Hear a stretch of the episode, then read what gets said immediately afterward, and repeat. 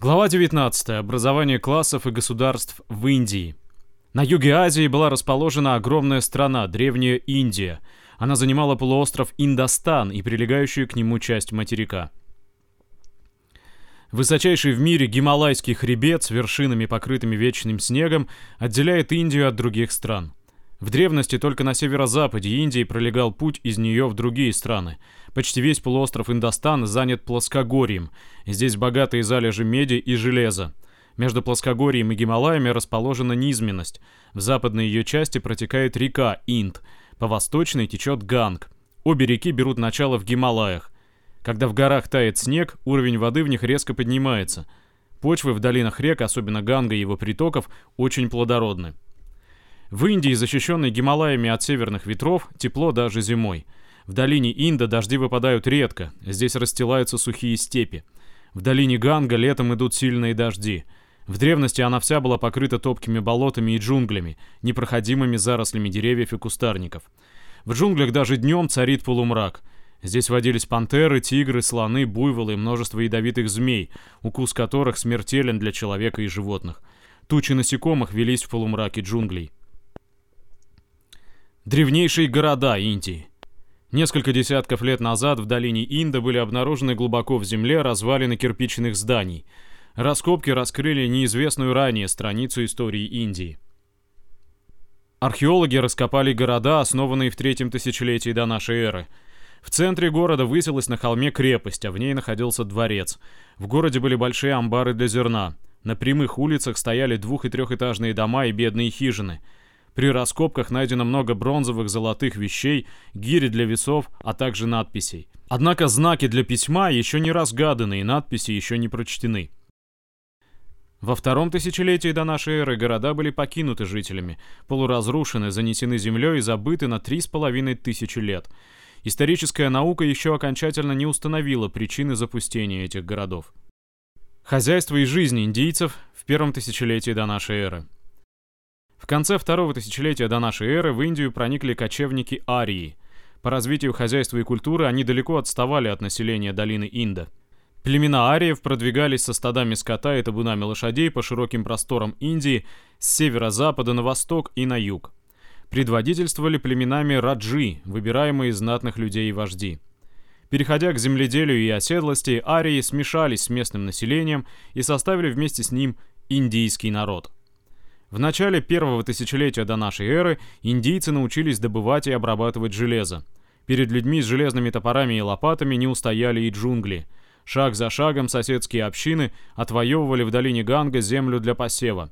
Вырубали и выжигали джунгли, копали каналы, насыпали плотины, распахивали целину. При обилии влаги и тепла плодородная почва давала отличные урожаи. Здесь и стало наиболее быстро развиваться хозяйство индийцев. Кроме пшеницы, они выращивали сахарный тростник, рис и хлопчатник. Из хлопка они делали ткани, прочные, но такие тонкие, что платье можно было продеть сквозь маленькое колечко.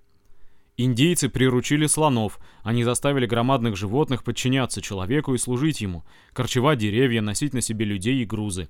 Упорным трудом индейцы покоряли богатую, но таившую много опасностей природу своей страны. Образование классов и государства – Плоды труда индийского народа присваивали раджи и другие знатные люди. Они отбирали у соседских общин часть собранного урожая и приплода скота. Пленников знатные люди обращали в рабов, раба называли чужой, враг. Под наблюдением надсмотрщиков рабы расчищали и обрабатывали поля, трудились в доме рабовладельца. Знатные люди стали рабовладельцами, эксплуатировавшими крестьян-общинников и рабов. Чтобы заставить крестьян и рабов повиноваться, раджи собирали дружины хорошо вооруженных воинов. Дружины превращались в постоянные войска. Надсмотрщики становились стражниками. Слуги раджи, отбиравшие у общин хлеб и скот, сделались сборщиками налогов и судьями. Раджи из выборных вождей постепенно стали царями. Власть они передавали по наследству своим детям. Так, в первом тысячелетии до нашей эры в Индии образовались государства с царями, войском, стражниками и чиновниками. Рабовладельцы хорошо понимали необходимость государства для сохранения их богатств и жизни. Они говорили, если не будет царской защиты, то богатые люди будут обречены на смерть и гонения. В третьем веке до нашей эры почти вся Индия была объединена под властью царя Ашоки.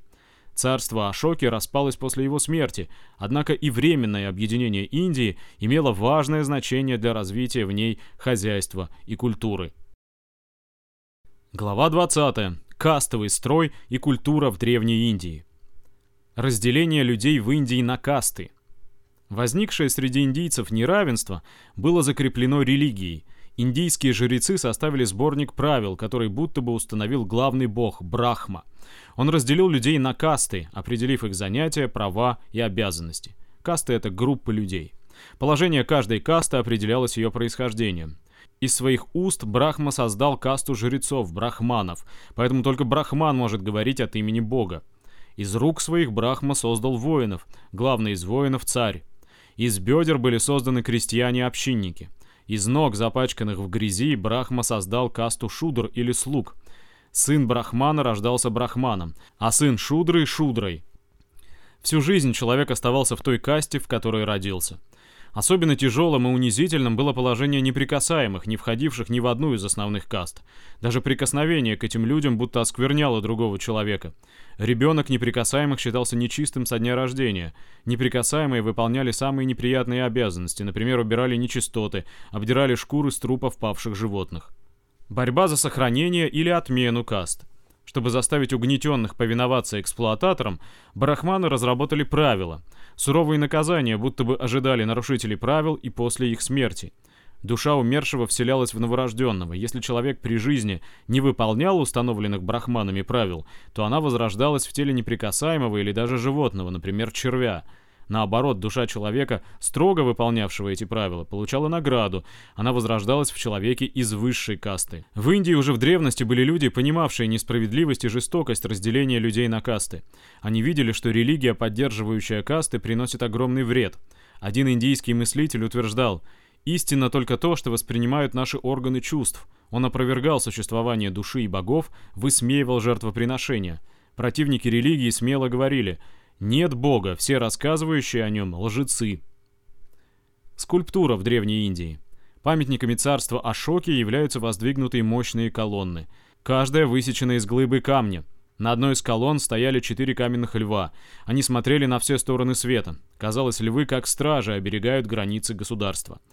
О высоком мастерстве индийских скульпторов и резчиков свидетельствуют высеченные из камня ворота первого века до нашей эры. Статуи на воротах, рельефы, покрывающие столбы и поперечные балки, изображают пышную растительность Индии, животных, героев и героинь индийских мифов, повседневный быт населения. Тысячи этих изображений создают представление о природе древней Индии и жизни людей. Состав и боевое построение индийской армии воплотилось в знаменитой игре, называвшейся «Четыре рода войск» — шахматах, на доске расставлялись костяные фигурки. Впереди строилась фаланга пехоты, пешки. Во второй линии в центре находились царь и царский советник, ферзь. Рядом слоны, на флангах конница. Замыкали построение колесницы. Древнеиндийская литература. О верованиях и взглядах древних индийцев многое мы узнаем из их литературы. Кроме поэма Махабхарата, индийский народ создал и другую великую поэму Рамаяна, рассказывающую о бедствиях и подвигах царевича Рамы, поэме собраны и обработаны древние сказания, в которых народ выразил свои представления о лучших качествах человека. В баснях индийский народ высмеивал жадность, глупость, лесть. В одной басне рассказывалось, что ворона сидела на дереве, держа в клюве пищу. Хитрый шакал стал расхваливать ее голос, глупая ворона каркнула и выронила пищу. Индийские цифры. Важнейшим вкладом индийцев в науку было изобретение ими простого и удобного счета. Они ввели обозначение пустоты — ноль, а числовое обозначение каждой цифры стали определять не только ее начертанием, но и местом среди других цифр. Так один и тот же знак мог обозначать и единицы, и сотни, и тысячи. С помощью 10 цифр, включая 0, записывались любые числа. Действия с числами очень облегчились, индийским счетом пользуется сейчас почти весь мир. Мы называем цифры арабскими, так как европейцы узнали их от арабов, но сами арабы называли их индийскими. Связи Индии в древности с другими странами. Уже в третьем-втором тысячелетиях до нашей эры возникли связи Индии с другими странами Азии. Они ослабели после запустения древнейших городов в долине Инда. С развитием в Индии хозяйства и культуры связи стали возрождаться и крепнуть. Из приморских городов Индии отплывали корабли в Междуречье и Египет в Юго-Восточную Азию. Через горные перевалы шли караваны вплоть до Средиземного моря. Тонкие ткани, драгоценные камни, слоновая кость из Индии очень ценились в Европе.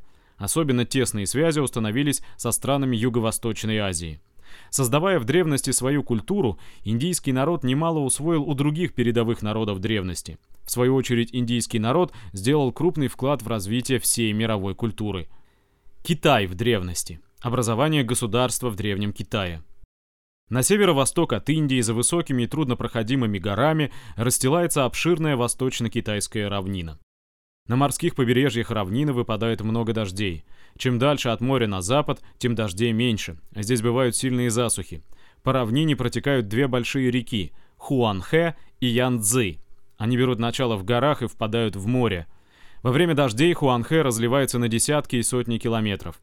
Берега ее сложены из леса, похожего на мелкий, плотно слежавшийся песок. Вода легко размывает лес. Река разрушала берега с полями и садами. Целые селения обрушивались в бушующую Хуанхэ.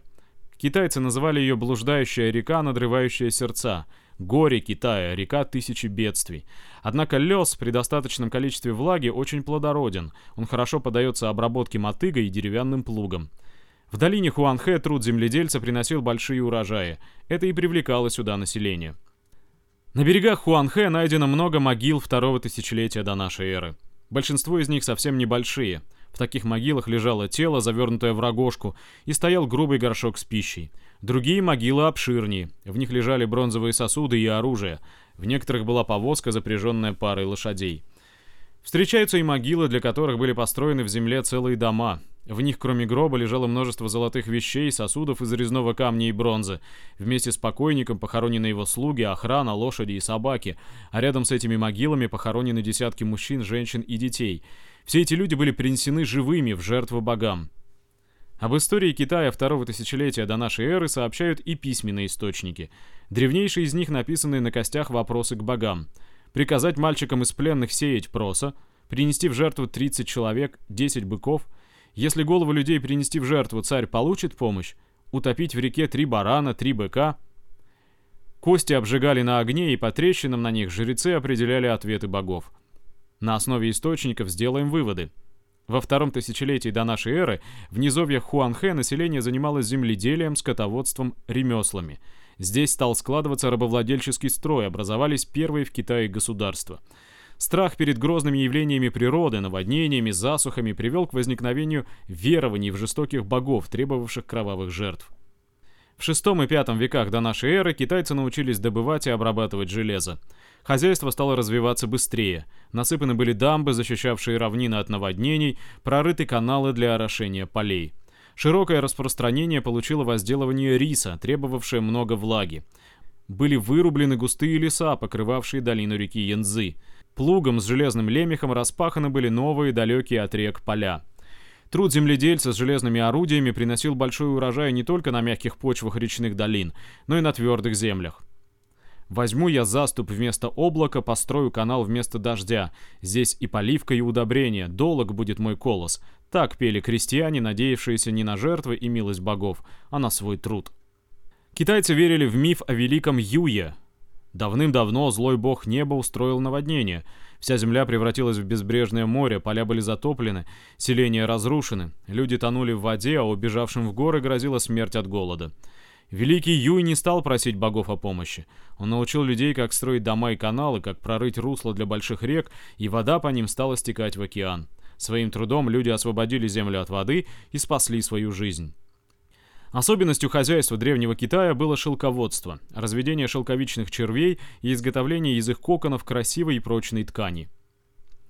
К середине первого тысячелетия до нашей эры в Китае существовало несколько самостоятельных рабовладельческих царств.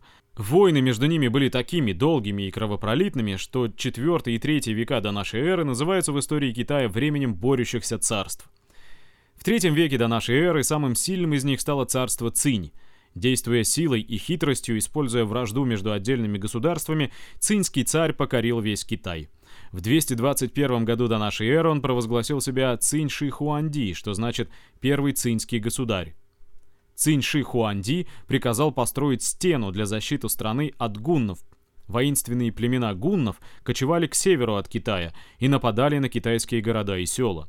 На строительство было собрано множество крестьян, рабов, воинов и осужденных. Тысячами гибли люди на постройке. По преданию их тела замуровывали в стену.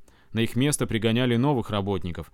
Из камня, земли и кирпичей они построили стену с башнями на северных границах Китая. Ширина стены такова, что по ней могут проехать рядом пять всадников. Она получила название «Великой Китайской стены». Работы по ее постройке и ремонту продолжались с перерывами более тысячи лет. Великая Китайская стена является памятником жестокой царской власти. Постройка ее была возможна только при огромном напряжении сил всей страны.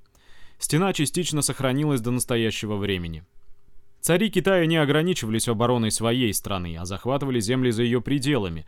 Особенно большие завоевательные войны вели цари из семьи Хань, правившие в Китае со второго века до нашей эры по второй век нашей эры. Многочисленные и хорошо вооруженные китайские армии нанесли поражение гуннам. Китайские цари захватили обширные земли у своих соседей и создали большое китайское государство – Огромный путь, пересекавший почти всю Азию с востока на запад, называли Великий Шелковый путь. По нему из Китая везли шелк, очень ценившийся во всем мире. Способ производства шелка китайцы держали в строгой тайне, и от торговли им получали большие прибыли. По Великому Шелковому пути двигались также пешие и конные китайские войска, направлявшиеся в захватнические походы. Со второго века до нашей эры по второй век нашей эры в течение целых 400 лет в Китае правили цари семьи Хань. Все это время они вели почти непрерывные захватнические войны. Ханьским войскам удалось временно овладеть некоторыми соседними территориями и пригнать в Китай множество пленников-рабов. Лишь из одного похода против кочевников войска привели 200 тысяч пленников – Людей, не уплативших налоги или долг, обращали в рабство. Во время голодовок бедняки сами продавали своих детей. За незначительные проступки судьи обращали в рабство не только виновных, но и их семьи. В тюрьмах рабовладельцы покупали осужденных, как на рынках покупают скот. Рабам брили головы и ставили клейма на лицах. На рудниках, принадлежавших царю, было 70 тысяч рабов. Положение крестьян было немногим лучше положения рабов. Семьи крестьян, взятых в войско, разорялись, рабовладельцы захватывали их землю. Современники писали, что поля богатых протянулись повсюду, а у бедных не осталось земли, чтобы воткнуть шило. Потеряв землю, крестьяне должны были арендовать ее у богачей или наниматься к ним батраками. Почти все, что крестьяне добывали своим трудом, уходило на оплату налогов и арендной платы. При задержке арендной платы их самих и их семьи обращали в рабство. Ели крестьяне пищу свиней и собак, носили они одежду из соломы, листьев и камыша. Крестьяне и рабы метко называли рабовладельцев крысами, не имеющими совести и пожирающими чужой хлеб. О жизни богачей во втором веке рассказал древний китайский писатель. Рабов и рабынь у них тысячи, драгоценных вещей не могут вместить их огромные дома. Для коней, коров, баранов и свиней не хватает гор и долин. Певцы и музыканты стоят рядами. Вино не успевают выпивать, и оно прокисает. Мясо не успевают съедать, и оно протухает. Богачи превратили свои имения в настоящие крепости, у них были целые отряды наемных воинов. Невыносимое положение рабов и крестьян вело к обострению их борьбы с эксплуататорами. Тысячами бежали они в леса и горы, нападали на чиновников и рабовладельцев. Китайские летописи полны записей. Рабы убили начальника рудников, захватили оружие, напали на чиновников, похитили рабов, ограбили склады. В разных частях Китая вспыхивали восстания – Одно из крупнейших восстаний произошло в начале первого века нашей эры. Его называют восстанием краснобровых. Восставшие выкрасили брови в красный цвет, чтобы отличаться от воинов царя. В конце второго века велась подготовка к одновременному восстанию во всем Китае. Ей руководили три брата Джан. В глубокой тайне на рудниках, в мастерских и в селах создавались вооруженные отряды. В 184 году нашей эры предатель выдал план восстания. Было схвачено и казнено более тысячи сторонников братьев Джан. Тогда братья дали приказ немедленно начать восстание. Во все области помчались гонцы. С необычайной быстротой восстание охватило центральные области страны. Восстали сотни тысяч рабов и крестьян. Восставшие истребляли богачей и чиновников, освобождали заключенных и рабов. Свои головы они повязали желтыми повязками в знак борьбы с угнетателями. Отсюда и произошло название «Восстание желтых повязок». Цари и рабовладельцы были в страшной тревоге. Они призвали в войско всех сыновей чиновников и военачальников, всех своих наиболее верных слуг. Рабовладельцы собрали огромные силы и сами выступили во главе их. Почти по всему Китаю разгорелась ожесточенная война между эксплуататорами и эксплуатируемыми. Даже враги восставших признавали их мужество. Однако желтые повязки не объединили свои силы, каждый отряд действовал поодиночке, не было у них ни такого вооружения, ни таких опытных военачальников, как у царя. Напав неожиданно на лагерь желтых повязок, царские войска оттеснили их в болото и в реку. Здесь погибло 50 тысяч человек. В другом сражении было перебито 100 тысяч восставших. Враги сложили из их голов высокую башню. Отряды желтых повязок были разбиты. Братья Джан погибли в борьбе. Победители казнили всех, кого подозревали в сочувствии восставшим. Не щадили они даже женщин и детей. Вместо уничтоженных отрядов рабов и крестьян возникали новые. Едва удавалось подавить восстание в одной области, как оно вспыхивало в другой. Ожесточенные сражения продолжались около 20 лет. Хотя восстания окончились поражением, они сыграли историческую роль. Подорвали силы царской власти и господства рабовладельцев. Через несколько лет после восстания царь был убит, власть семьи Хань была свергнута, государство распалось на несколько мелких царств. Рабовладельческий строй в Китае рухнул. Культура древнего Китая. С образованием единого государства в Китае была введена единая для страны письменность. Знаками для письма служили иероглифы. Каждый из них означал целое слово. В китайской письменности несколько десятков тысяч иероглифов. Обучение грамоте продолжалось много лет. Оно было доступно только детям чиновников и богачей. В первом тысячелетии до нашей эры китайцы писали кисточкой на дощечках из бамбука. Одна книга составляла целый воз дощечек.